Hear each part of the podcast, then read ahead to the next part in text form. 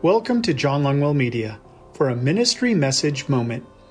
I must confess that I often get angry, but rarely how the Bible describes in Ephesians four twenty-six.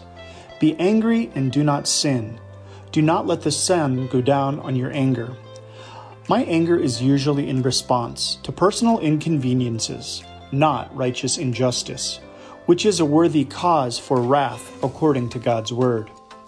My tyranny most often flares up when I'm driving and those around me don't meet up with my selfish standards for automotive etiquette. This kind of rage definitely roars down the road toward sin instead of righteous indignation, which is slow to build as it is tempered by the Father's heart of grace. Avoiding anger that leads to sin is really a matter of being angry at the right things, that which maligns God's goodness and attacks His holiness.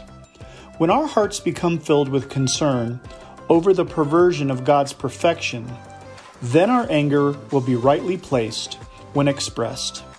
In so doing, our focus on personal matters and the resulting sin that comes from self-centeredness will diminish as we instead focus on God's righteousness.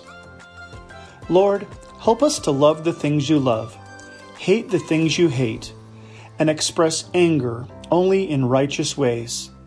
Let selfish concerns decrease as we focus on your goodness and truth. In Jesus' name we pray. Amen. For more inspirational messages or information about Pastor John Longwell, visit him on the web at w w w dot john longwell dot com. Thank you, and may God's blessings be yours in abundance.